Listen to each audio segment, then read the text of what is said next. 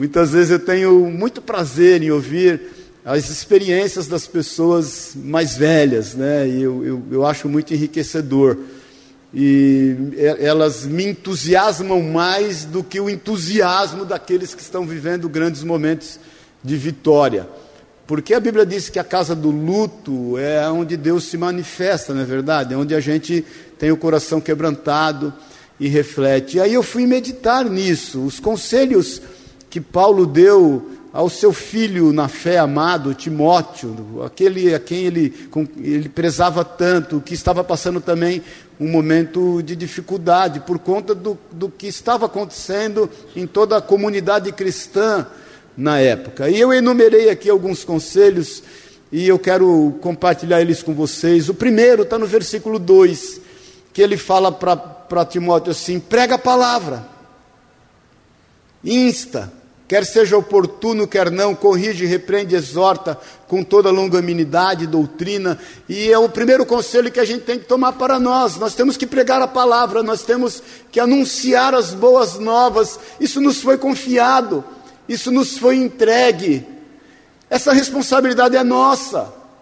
Quando nós queremos estar de bem com aquilo que o Senhor programou e projetou para nós, nós temos que estar no centro da Sua vontade. O melhor lugar e o lugar mais seguro para nós estarmos é no centro da vontade de Deus. Muitas vezes a gente idealiza uma série de situações ou de lugares para que a gente possa se sentir mais à vontade, mais confortável ou mais seguro, mas o melhor lugar é o centro da vontade de Deus. É responsabilidade nossa compartilhar a palavra de Deus. Nós temos como responsabilidade de trazer um pouco de aflição para quem está confortável, e nós temos que trazer conforto para quem está aflito. Nós temos que nos alegrar junto àqueles que estão ao nosso redor, e aliás, pastor se alegra muito perto e se alegra muito longe de algumas ovelhas. Amém? Pastor se alegra quando está perto das ovelhas, porque sabe que eles não estão fazendo bobagem. E muitas vezes o pastor se alegra quando está longe das ovelhas, porque não está vendo a bobagem que elas estão fazendo. Mas nós fomos chamados para pregar a palavra. E nós vamos adquirir paz nos nossos corações a partir do momento que a gente consegue compartilhar, dar aquilo que Ele nos tem dado. Porque a palavra que te foi confiada não é para que ela seja represada na tua vida, irmão, irmã. Água parada estraga. Deus não nos chamou para ser um lago de bênção, um reservatório de bênção. Deus não nos chamou para ser algo que a, a bênção seja represada. Deus nos chamou para sermos um canal de bênção. A Bíblia diz que rios de águas vivas iam fluir do nosso interior. A nossa responsabilidade é só uma: cuidar do leito desse rio. Porque a água que sai do trono de Deus é límpida ela é eficaz, ela é pura, ela é genuína, ela não pode ser contaminada pelo leito do rio, e ela, ela também não pode ser represada por nós. Então nós temos que falar, quer sentir-se bem, quer estar de bem com as coisas de Deus, quer colher coisas boas, quer ver uma manifestação de Deus através da tua vida de forma inexplicável, a ponto de que a paz que excede todo entendimento tome conta do seu coração, prega a palavra. Diga às pessoas que Jesus as ama. E Paulo, ele dá uma receita como a gente deve pregar. Ele fala assim: primeiro, insta. O insta é insista. Insista consigo mesmo. Insista em amar as pessoas. Insista em falar. Busque em Deus uma estratégia adequada. Eu alcancei muitas vidas para Jesus, sabe como? Dizendo para elas, sabe o que? Deus te abençoe. Mas nada. E quantas pessoas, muitas vezes, em momentos difíceis, das suas vidas se lembraram daquele Deus que abençoe que eu falei para elas e elas vieram conversar comigo acerca de Jesus. Quem faz a obra é o Espírito Santo de Deus, não é por força, nem por violência, mas é pelo Espírito Santo de Deus. Agora insista, irmãos. Não julgue quem mereça ouvir a palavra de Deus. Muitas vezes nós julgamos, nós pensamos que a pessoa está alcoolizada, ou porque ela está drogada, ou porque ela está travestida, ou porque ela está muito bem na vida, ou porque ela está muito mal na vida, e a gente deixa de falar, porque a gente traz um pré-julgamento, um preconceito contra aqueles que vão ouvir. A obra, ela é do Senhor, é pelo Espírito Santo de Deus. Então, esse primeiro conselho, esteja de bem com a vida, de bem com o Senhor, prega a palavra, mas prega de forma insistente. Ele fala aqui ainda, é, quer seja oportuna, quer não, isso quer dizer a qualquer momento, em qualquer ocasião, não deixe de falar. E ele diz como, ele fala assim: corrige. O, o verbo corrige aqui no grego, o, o, significado dele é trazer à luz, não é corrigir, sendo religioso, ensinando ou querendo ensinar as pessoas o que elas devem ou não devem fazer mas o nosso papel é trazer à luz a palavra de Deus para que as pessoas tenham discernimento vindo do Espírito Santo de Deus, aquilo que elas devem e não devem fazer. As pessoas elas têm que saber o que elas devem ou não devem fazer, não é por aquilo que nós falamos, é por aquilo que elas veem a gente fazer. Amém, irmão. Porque falar é fácil. Muitas vezes nós queremos falar, mas nós não queremos agir. E, a, e a, a melhor didática, a melhor dinâmica, o efeito mais pedagógico que pode acontecer é você agir. Então, o corrige nesse, nesse momento é o trazer a luz.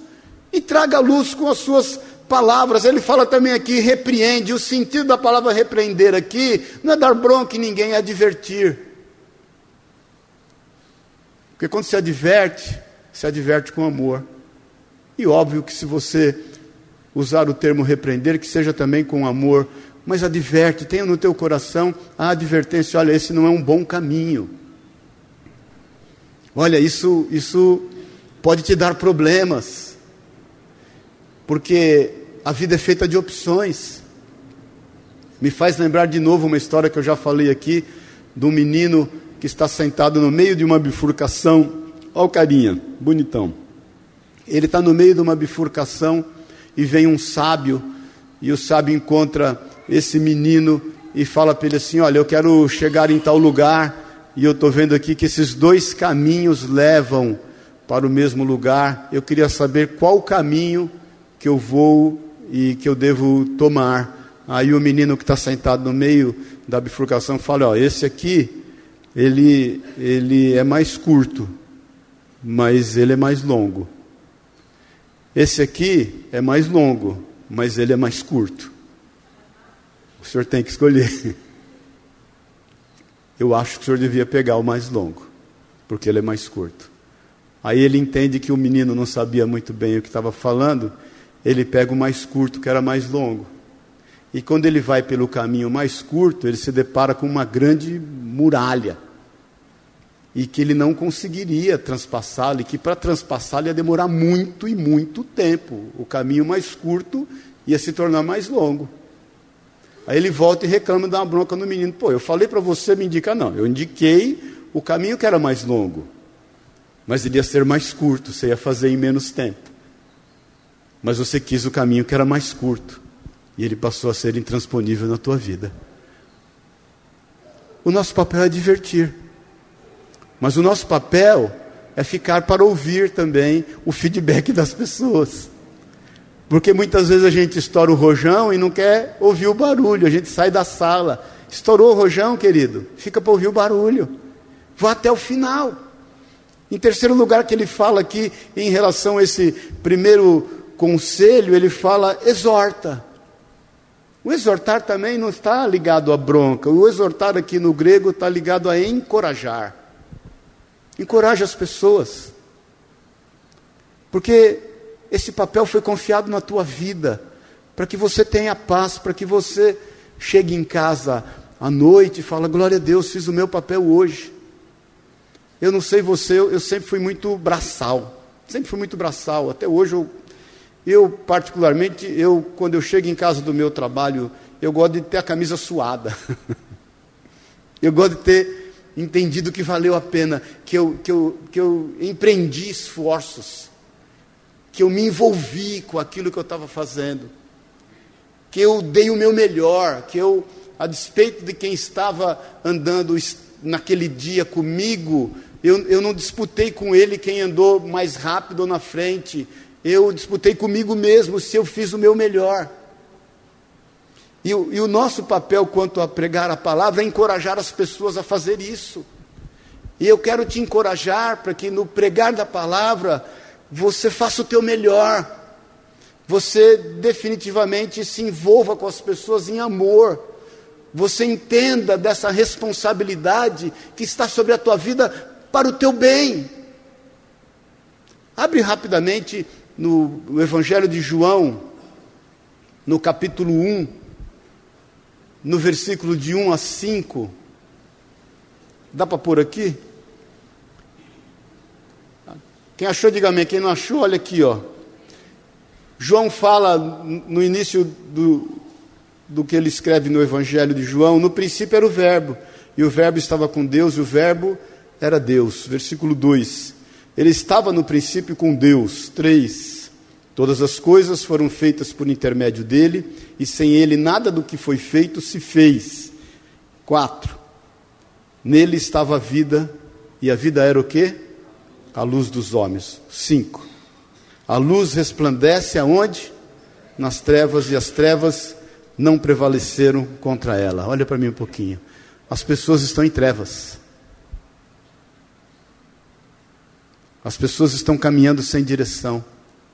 A gente estava conversando há pouco, no, tendo um tempo ali, eu, o Lucas, a Dani e o Elias, a gente estava falando sobre isso. Nunca, a, a ciência não está preparada para o nível de estresse que as pessoas estão vivendo. A ciência ainda está descobrindo. Já há muitos anos atrás a gente ouve dizer que o estresse é o mal desse século, mas a ciência não sabia é, é, medir as consequências disso. As pessoas estão caminhando sem ele nem beira. Isso não é só no Brasil, querida, no mundo.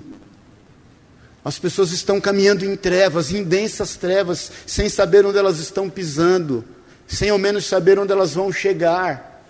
Aí o Senhor, com toda a sua graça e a sua misericórdia, levantou você, capacitou você, encheu você de amor, te deu sabedoria, discernimento, graça, te incumbiu de uma responsabilidade como sal da terra e luz do mundo, a fim de que você viva o melhor. Porque ele diz lá, e você sabe disso, Isaías 1,19: Se quiserdes e me ouvirdes, comereis o melhor desta terra. É só nós nos dispormos. O Senhor fala isso em Mateus. Olha, não se preocupe, não se atemorize, não seja tomado de ansiedade quando você estiver, ainda que seja diante de governantes, e não souber o que falar, porque é o Espírito Santo de Deus que falará por intermédio de vós. Então, esse é só o primeiro conselho, meu irmão, minha irmã. Prega a palavra, entenda da sua responsabilidade, do seu papel, do seu privilégio de trazer luz àqueles que estão caminhando em meio a trevas. Você não precisa falar de religião, você não precisa falar de placa de igreja, você não precisa pegar a Bíblia e jogar na cabeça de ninguém, você só precisa ser quem você é no Senhor, filho e filha de Deus. E anunciar o ano aceitável do Senhor. E fazer isso com toda a tua força, com todo o teu entendimento, e você verá ao final do seu dia que valeu a pena.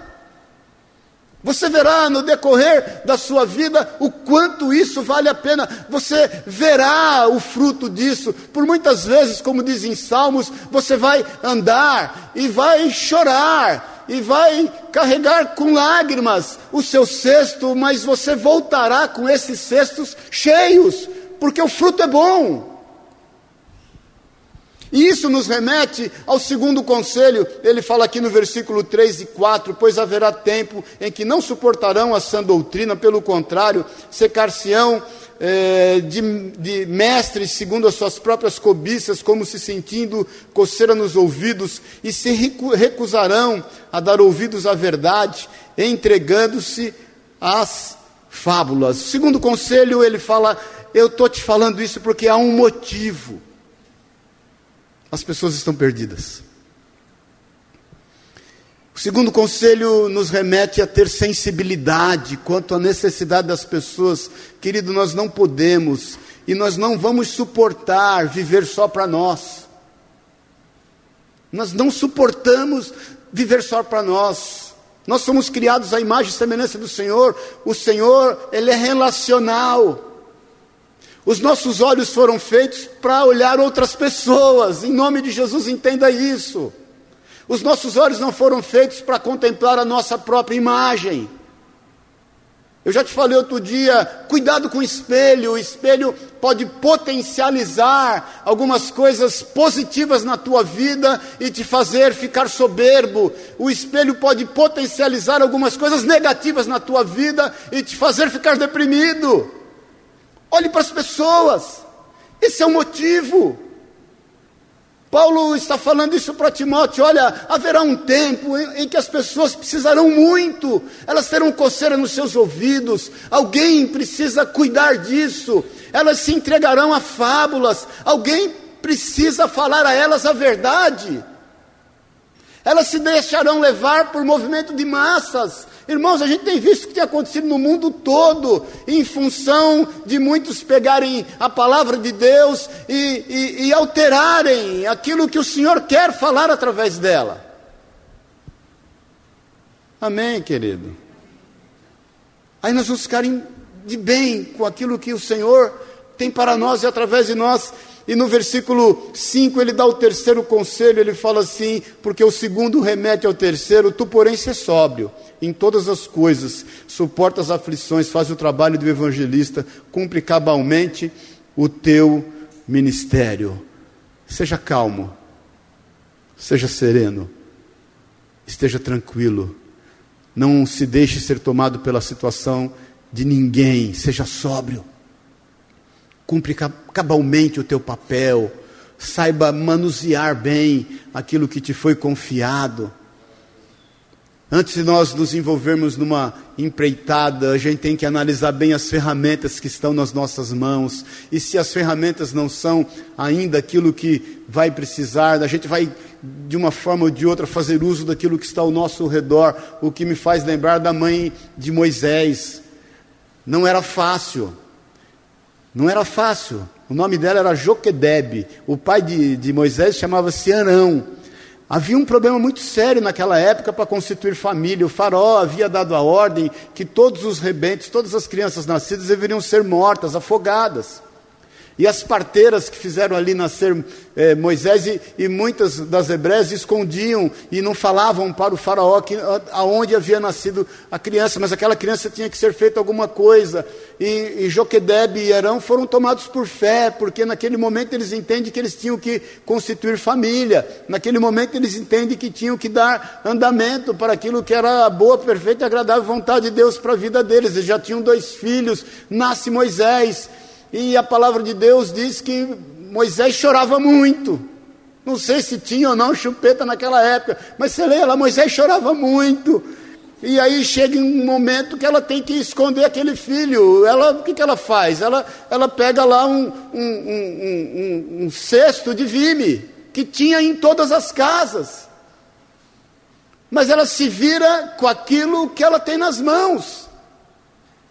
E ela betuma aquele cesto, ela faz com todo o cuidado, ela põe aquilo que é mais importante na vida dela, o que me faz lembrar também de Eclesiastes 11:1, lança o teu pão sobre as águas, depois de muitos dias o achará, reparte com sete ainda com oito, porque você não sabe o mal que sobrevirá sobre a terra, e ela põe o melhor dela ali naquele cesto, que é chamado até hoje de Moisés, aquele cesto, e põe na água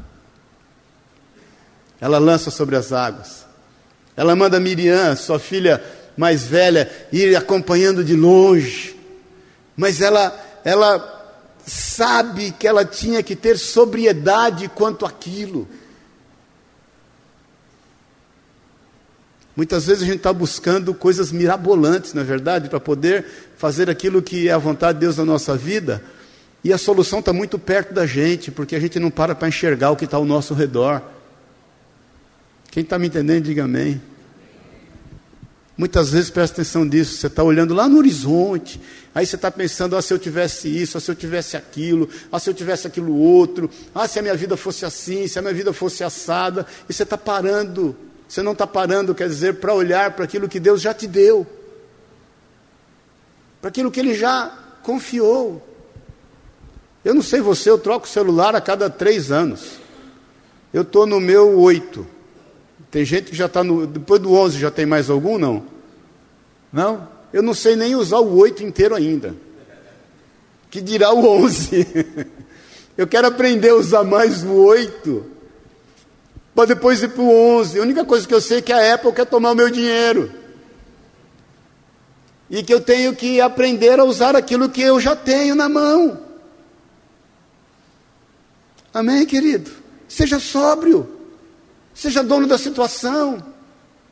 Deus nos capacitou de inteligência para isso. Jesus é conosco, Ele nos deu esse privilégio. Ele, ele, ele fez com que, através da nossa vida, outras vidas sejam geradas, querido. Vida gera vida. E aí ele dá o quarto conselho, lá no versículo 9, ele diz assim: procura vir ter comigo depressa. Olha aqui para mim um pouquinho. Cuide das suas prioridades. Sabe por que às vezes você não está tão feliz? Porque você tem deixado as prioridades de lado, você tem arrumado algumas fugas. Bom dia, paz do Senhor. Quais são suas prioridades? Se eu perguntar para você agora, quem é você? Quem é você? Qual é a primeira coisa que você pensa? Não precisa falar. Será que essa primeira coisa que você pensou é realmente aquilo que você é?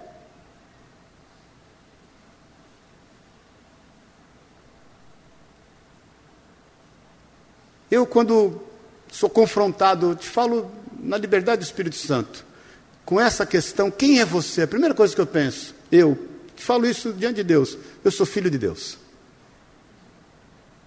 Eu sou filho de Deus. Eu fui criado e formado à imagem e semelhança do Senhor. Esse é o meu papel principal. Porque é com base em ser filho de Deus que eu vou ser esposo que eu vou ser filho, que eu vou ser pai, que eu vou ser empresário, que é a minha ocupação profissional. É com base nisso que eu vou agir na minha vida, é com base nisso que eu vou ser pastor.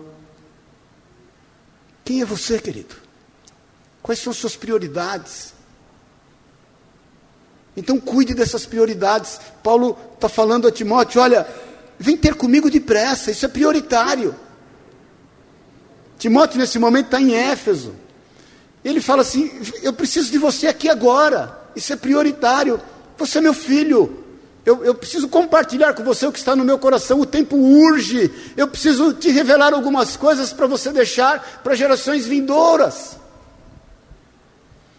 Quinto conselho, no versículo 10: Porque Demas, tendo amado o presente século, me abandonou e foi para Tessalônica.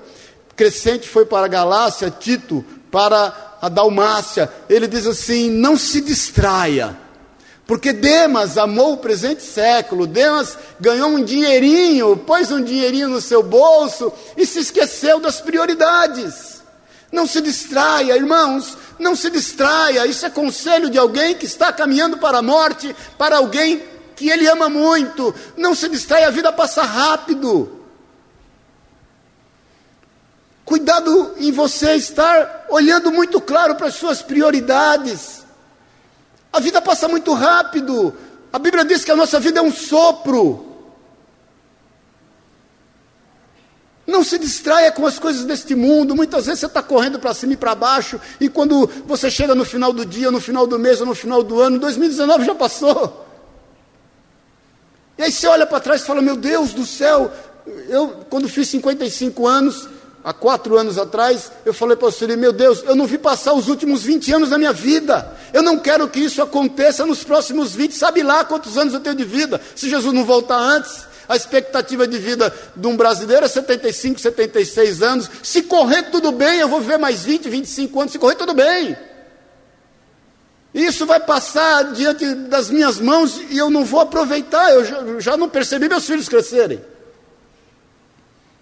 Agora eu quero curtir eles. Quando eu entrei um dia no quarto do Davi, o mais novo, aí vi aquela perna peluda,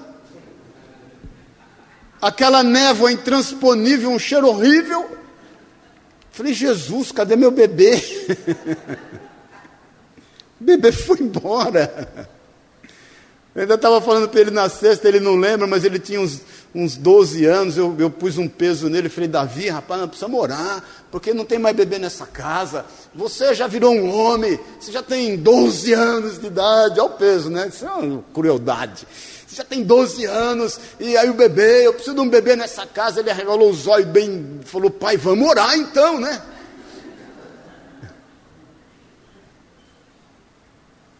Não se distraia, querido. Existe uma indústria chamada entretenimento. É uma indústria para te distrair.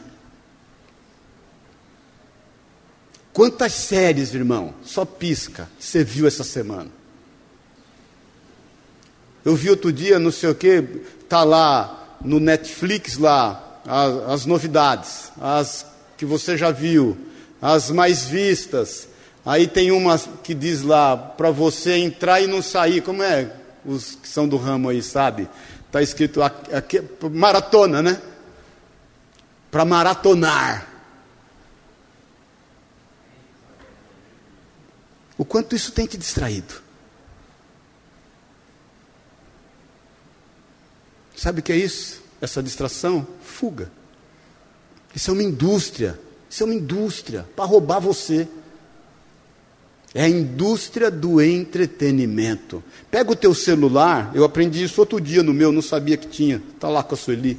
Que ele agora, eu sei que eu fiz uma atualização lá, ele dá uma avaliação do tempo que você gasta no celular. Não é isso? Que os, os bacanas aí que sabem disso. Aí ele te dá quanto tempo você gastou nas redes sociais. Você já teve a coragem de ver isso? Quem está vivo, diga amém. Quem ainda me ama, diga amém. você já teve a coragem de ver no teu celular? Quanto tempo, quanto tempo você tem gasto durante o dia ou a semana nas redes sociais? Então Paulo está dizendo para Timóteo, Timóteo, é o seguinte, querido, cuidado para você não se distrair, porque Demas, ele amou o presente século, e ele se distraiu, e ele deu linha. Eh, estamos caminhando para o final no versículo 6, no versículo 11, perdão, ele dá o sexto conselho, ele fala somente Lucas está comigo, aí ele fala assim: toma contigo Marcos e traze-o. Por quê? Porque, é, porque ele é muito útil para o ministério. Não sei se você sabe, Marcos, esse Marcos aqui era João Marcos, é o que escreve um dos quatro evangelhos. A igreja se reunia na casa dele, cuja nome da mãe era Maria. E, e, e, a palavra de Deus diz que na primeira viagem missionária, e, ele era sobrinho de Barnabé, Barnabé pega João Marcos, mais Paulo e alguns irmãos e vão para a primeira viagem missionária. No meio da primeira viagem missionária, a Bíblia diz que João Marcos meio que cansou, ele estava com vontade de assistir série, ele queria jogar videogame, ele não aguentava mais ver o que estava vendo. E ele vem embora. E aí tudo bem, Paulo e, e, e Barnabé continuaram e, e, deram conta da primeira viagem, aí voltaram, e quando eles estavam planejando a segunda viagem missionária, vamos ver quem vai, quem não vai, para onde nós vamos, vamos orar, o Senhor vai preparar todas as coisas. A palavra de Deus que fala, não, então nós vamos levar João Marcos. Paulo, opa, João Marcos não, manda ele ver série, manda ele jogar videogame, vai jogar bolinha de gude, eu não quero saber desse cara comigo. E a Bíblia diz que houve entre eles não pouca dissensão, os negros saíram no tapa. Paulo pega Silas e vai para uma região, inclusive vai parar em Filipos, já é Atos 16. Barnabé pega, pega o seu sobrinho João Marcos e vão para outro lugar pregar o Evangelho. Mas ao longo dos anos, Paulo aconselha Timóteo a trazer João Marcos. E ele diz algo, irmãos, que eu tenho praticado nesses últimos 60 dias na minha vida. Ele fala assim: compreenda e agradeça. Quer estar bem com você, esteja bem com as pessoas. Compreenda as pessoas, agradeça por quem elas são, por mais que elas tenham um dia te decepcionado, por mais que elas tenham um dia te frustrado. Não permita que a frustração e a decepção gerem um trauma na tua vida em relação às pessoas. Talvez você não esteja tão feliz porque você ainda está com o coração tanto quanto duro, não compreendendo aquilo que as pessoas um dia foram levadas a fazer. Sabe-se lá o motivo que fez com que João Marcos tenha voltado naquela primeira viagem, mas Paulo, já no fim da sua vida, ele escreve para Timóteo e fala: Não quero saber o que aconteceu, me traz ele, porque ele é importante a mim. Quantas pessoas, olha aqui para mim um pouquinho, querido, nós estamos chegando no final do ano, nível hard de depressão nas famílias, nível hard. Quantas pessoas importantes para você, você já não tem permitido que façam parte da tua vida? Seja qual for o erro que elas tenham cometido, ou seja qual foi a forma que elas reagiram em função de um erro que você tenha cometido. Deixa o Espírito de Deus ministrar o teu coração. Quer estar bem? Conselho de uma pessoa que está beirando a morte, a quem ele ama, aconselhando. Compreenda. Agradeça. Busque uma forma dela estar junto com você. O perdão, ele é muito melhor para quem dá do que para quem recebe. O perdão cura. O perdão cura, o perdão livra da morte. O perdão livra da aflição. O perdão restaura. É na medida que nós perdoamos que nós somos perdoados. Então, quero um bom conselho? Perdoe, compreenda, agradeça, traga para perto aqueles que te são importantes, traga para perto aqueles a quem ocupam espaço no teu coração, na tua vida. O contrário de amor não é ódio, o contrário de amor é indiferença. Amém, queridos? Nós já estamos acabando. Vamos. Versículo 14 e 15. Perdão, versículo 13, o sétimo conselho. E depois eu vou dar só mais dois. Versículo 13 diz assim: Quando vieres, traze a capa que deixei em Truade, em casa de Carpo, bem como os livros, especialmente os pergaminhos. Olha aqui para mim. O sétimo conselho que Paulo dá é assim: carregue com você aquilo que realmente te importa, aquilo que é importante. A gente é doido, irmãos, é doido para encher a mala.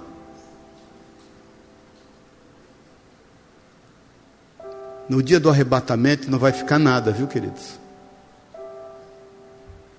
Alguns de nós aqui, eu creio, viverá o arrebatamento. Sabe o que vai ficar? um montinho de roupa no chão.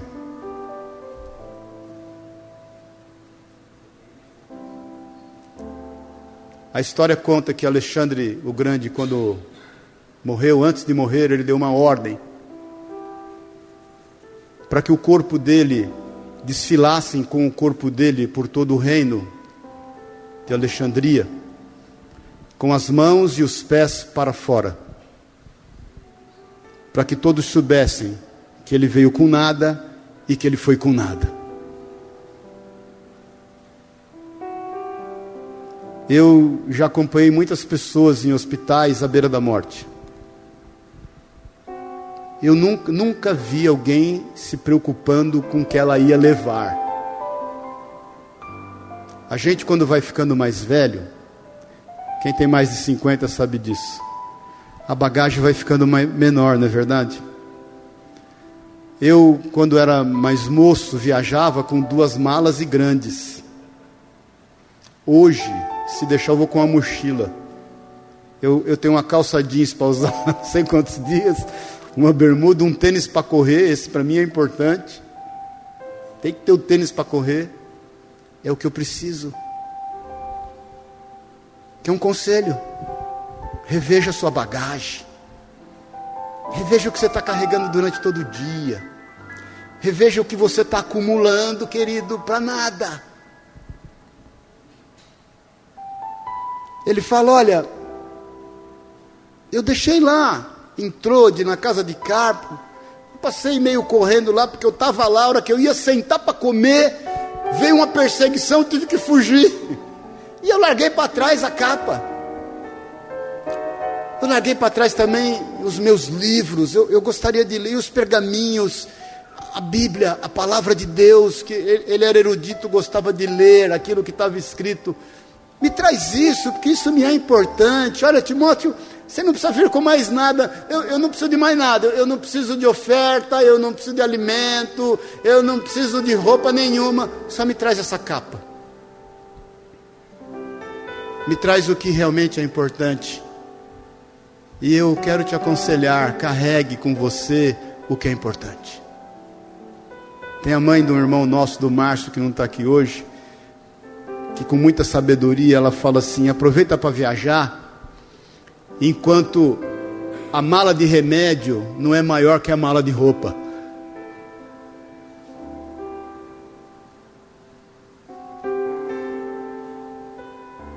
Carregue o que é importante. O penúltimo conselho está no versículo 14 e 15. Ele fala: Alexandre Latueiro casou-me muitos males o Senhor lhe dará paga segundo as suas obras. Versículo 15: Tu guarda-te também dele, porque resistiu fortemente às nossas palavras. Guarda-te, querido, daqueles que têm o coração duro. Jesus fala que nós temos que ter sabedoria para não lançar pérolas aos porcos.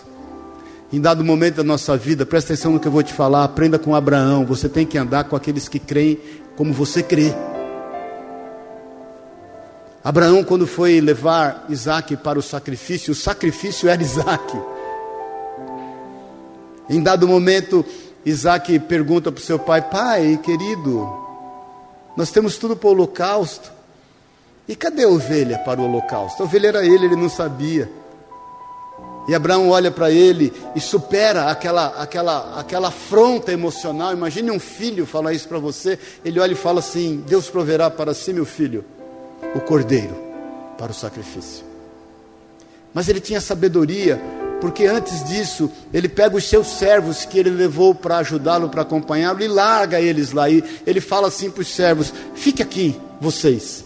Nós, eu e Isaac, iremos para lá, ofereceremos culto, sacrifício ao nosso Deus e voltaremos para cá.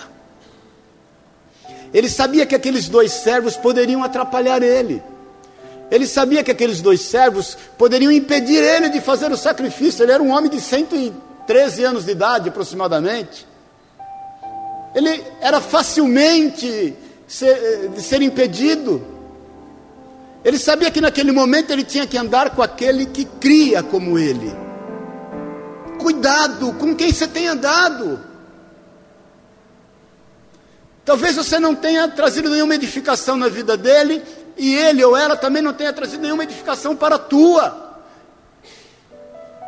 Alexandre Latoeiro causou muitos males, e aí ele fala para Timóteo, Paulo: olha, cuidado com ele, ele pode te trazer mal. Irmãos, a gente sabe que a casta que só sai com jejum e oração. Amém, querido? Porque o nosso tempo é precioso. E existem pessoas, eu já falei para vocês, tem pessoas que é uma benção você estar tá junto de vez em quando, mas não é uma benção para você levar para tua casa, não é uma benção para você trabalhar com ela. Irmão, irmã, deixa eu te falar, não é uma benção para você casar com ela. Cuidado com esse desespero de querer casar de qualquer jeito. Nono e último, lá no final, no versículo 21 ele fala assim: apressa-te a vir antes do inverno. Não, está errado aqui. Segundo Timóteo 4, 21. Isso, está certo. Agora está. só a parte B, só a parte A. Apressa-te em vir antes do inverno. Sabe o que é esse último conselho? Planeje bem todas as coisas. Sabe por quê? No inverno, os navios não navegavam. No inverno, os navios ficavam ancorados, porque o risco da navegação era muito alto. Então, Paulo está dizendo assim: planeje bem a tua vinda, para que isso, tudo que eu estou te falando, não caia por terra. Planeje bem. Venha antes, seja prudente.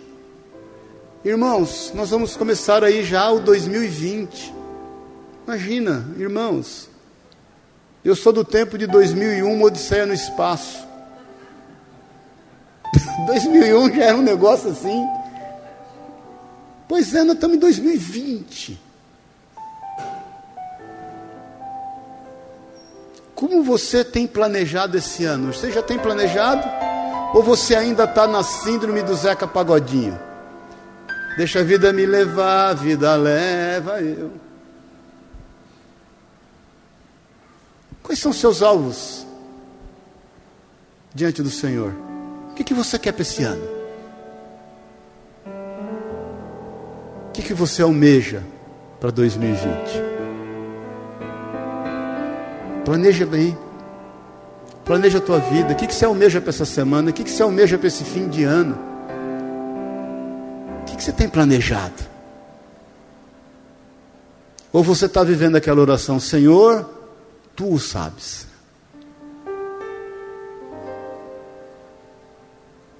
Amém? Conselhos que faz com que a gente pare e reflita. Faz com que a gente pare e medite. Muitos de nós têm perdido tempos preciosos na nossa vida porque a gente não tem parado para meditar. Nós não temos parado para refletir. E quando você não reflete, você é tomado por ansiedade. E quando você é tomado por ansiedade, se atropela todas as coisas e você troca a noite pelo dia, não dorme à noite, você não consegue ter eficiência e você não consegue ter equilíbrio. Jesus é a resposta. Jesus é o conselho certo. Tudo gira em torno da pessoa de Jesus. Eu quero terminar voltando para o primeiro conselho. Pregue a palavra. Fale de Jesus. A boca fala, está cheio o coração. Amém? Vamos ficar em pé em nome de Jesus. Tem um cântico que eu gostaria até de cantar, não sei se Samuel tem aí no. Esse é o meu respirar, nós temos aí no repertório, não? Esse é o meu respirar. Lembra? Temos no repertório? O irmão veio para a guerra hoje, né? Aí, ó. Eu quero te desafiar a descansar diante do Senhor, a respirar. Talvez você tenha tido uma vida tão atribulada, tão corrido, você tem se esquecido de alguns princípios básicos na tua vida. Te aconselho, essa ministração vai estar no Facebook e vai estar também no podcast aí da igreja. Te aconselho a ouvir de novo. Te aconselho a anotar. Te desafio a meditar nisso. Medite, querido. Eu estou meditando nisso já há alguns dias. Eu só estou te trazendo aquilo que é bom para mim também. Eu não, eu não, eu não estou pregando para você algo que eu não tenha pregado a mim mesmo. Eu não estou desafiando a você um desafio que eu não tenha tomado para mim. Eu entendo sempre que a palavra ela é muito mais para quem prega do que para quem está ouvindo às vezes. Eu te desafio, você pegar esse podcast, ouvir ou face e anotar e orar eu te desafio nesse instante a você esquecer um pouco aquilo que tem te atribulado tanto e, e tem tomado o lugar do Senhor na tua vida. Desafio a você rever alguns conceitos. Amém? Feche os teus olhos, vamos cantar esse cântico. Eu quero que você medite nisso, em nome de Jesus. Aleluia.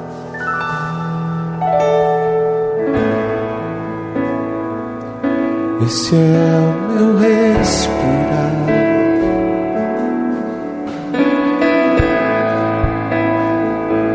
Esse é o meu respirar. Teu Santo Espírito vivendo em mim.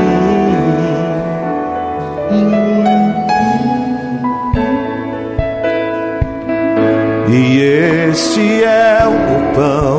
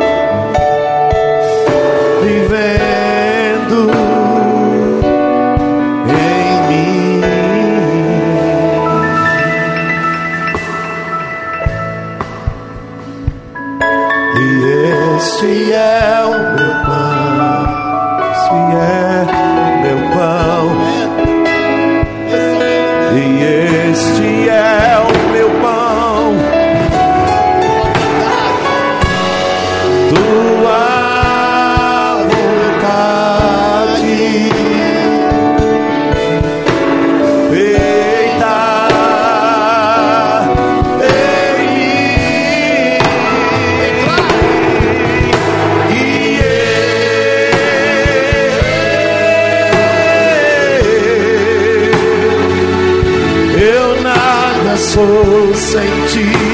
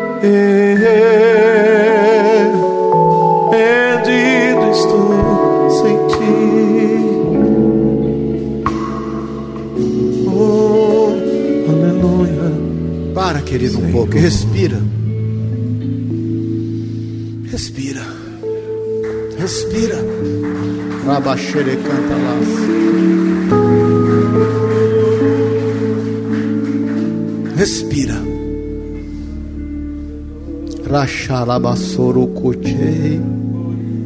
Nerekumana suriebachei. Não perca esse momento agora. Respira.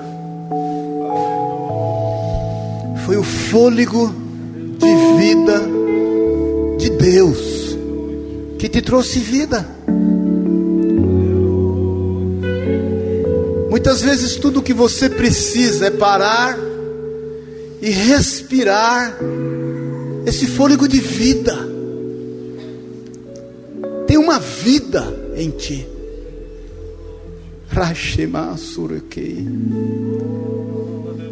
Uma vida importante.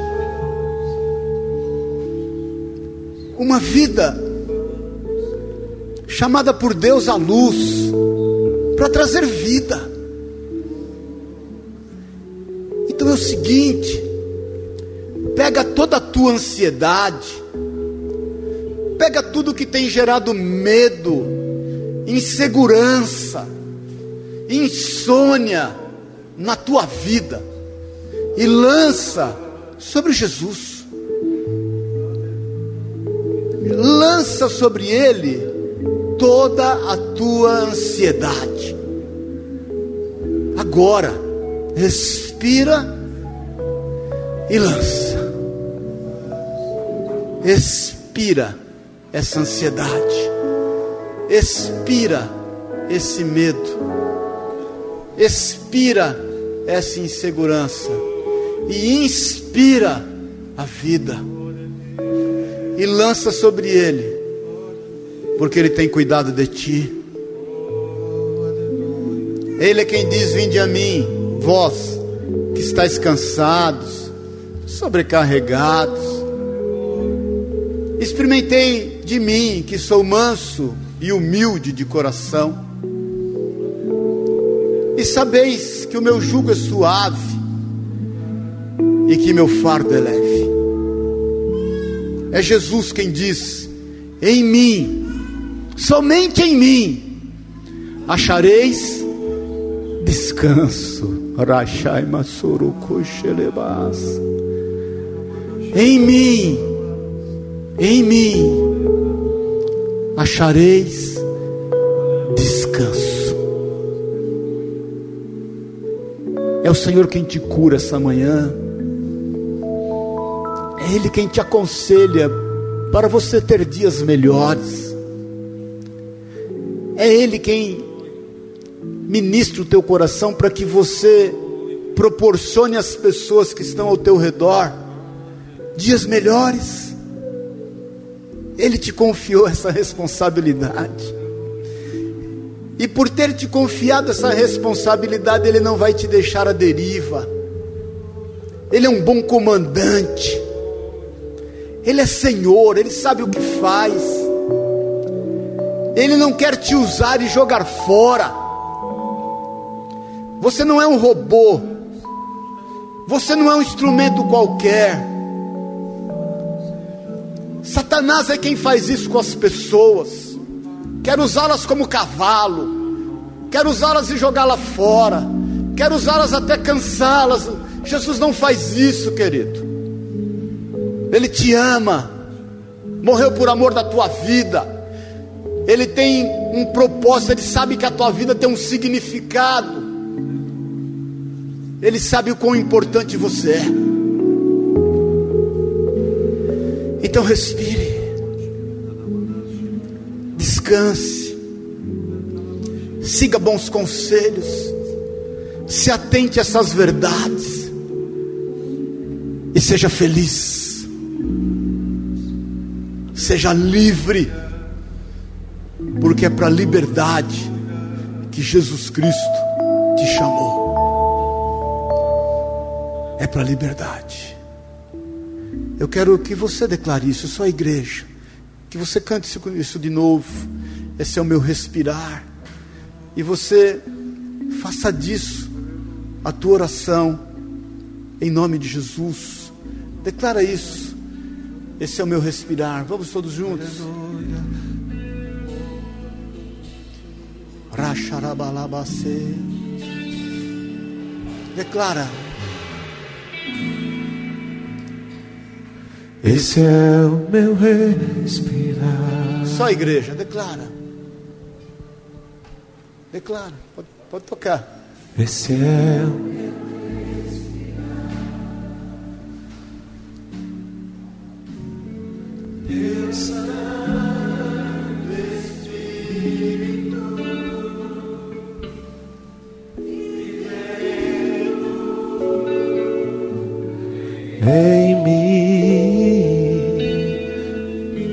Esse, é o teu alimento, declara. É o teu alimento. E esse é o meu pão, pão da vida. e este é o meu pão. Tua, tua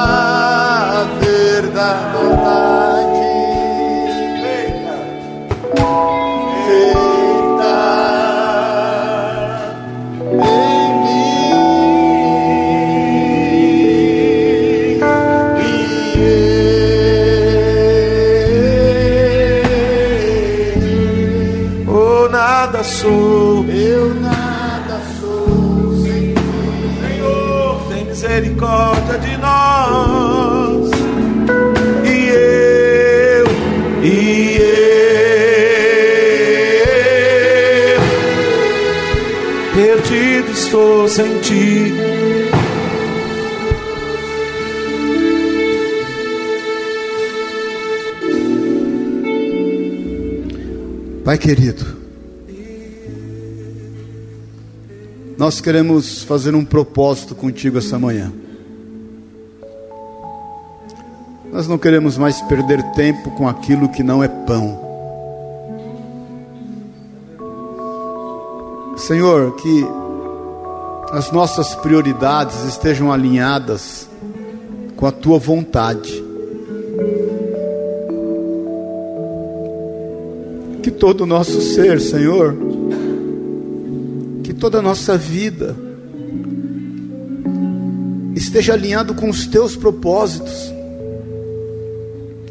Tu sabes, Deus, nós temos aqui variadas ocupações seculares nesse mundo.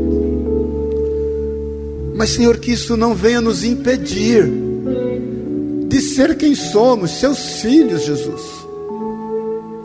Sabes, Deus, a responsabilidade que cada um aqui tem.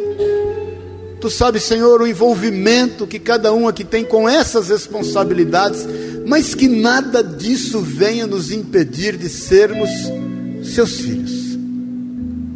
Então, Jesus, eu quero te pedir, junto com a tua igreja, a uma só voz, ligar aqui na terra, que as nossas prioridades estejam alinhadas com a tua vontade.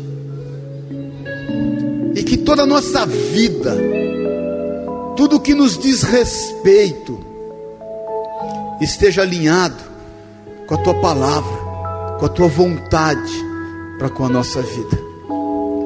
Em nome de Jesus, em nome de Jesus, visita cada um aqui agora, visita cada um no íntimo, Visita cada um discernindo espírito de alma.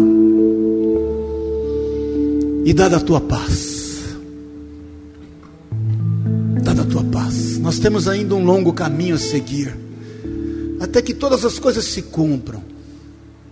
E que nós façamos isso, Senhor, da melhor forma. Que a nossa vida seja isso sempre. Buscando o Senhor, a sua face, a sua vontade, a fim de sermos lá fora aquilo que temos aprendido aqui dentro, de pormos em prática aquilo que o Senhor nos tem entregue, de compartilhar, de repartir, de dividir o que o Senhor nos tem dado, e que cada vez mais a nossa mala, nossa bagagem, seja pequena, porque nós estamos caminhando e distribuindo e entregando o que o Senhor nos tem dado, compartilhando tudo isso para a honra e para a glória do nome de Jesus. Amém. E amém. Amém. Amém, querido. Amém, minha irmã. Eu não vou fazer apelo, mas vou te pedir, dá um abraço pro teu irmão, fala assim, tô te achando tão levinho. Fala para ele. Dá um abraço nele aí. Você está tão levinho. Amém? Amém? Eu senti alguns irmãos fora do peso dizer assim: Deus te ouça. É, eu ia falar isso, você tem que falar isso para mim. Deus te ouça, está tão levinho. Amém? Que o amor de Deus, o Pai, a graça eterna de Jesus Cristo, Jesus Cristo, o nome que está sobre todo nome, o nome cujo importa que todo joelho se dobre e toda língua confesse que Ele é Senhor, o amigo certo das horas incertas, o nosso Senhor e Salvador, e que a unção, o consolo, o poder do Espírito Santo de Deus seja contigo, vá em paz. Tenha o melhor mês de dezembro da tua vida, o melhor Natal na tua família. Profetize isso em nome de Jesus e profetize o ano vindouro, o melhor ano e deste ano em diante sempre um melhor que o outro, para a honra e para a glória do nome de Jesus. Se aproprie desta verdade, viva ela e compartilhe dela, em nome de Jesus. Amém e amém. Deus te abençoe e te guarde, em nome de Jesus.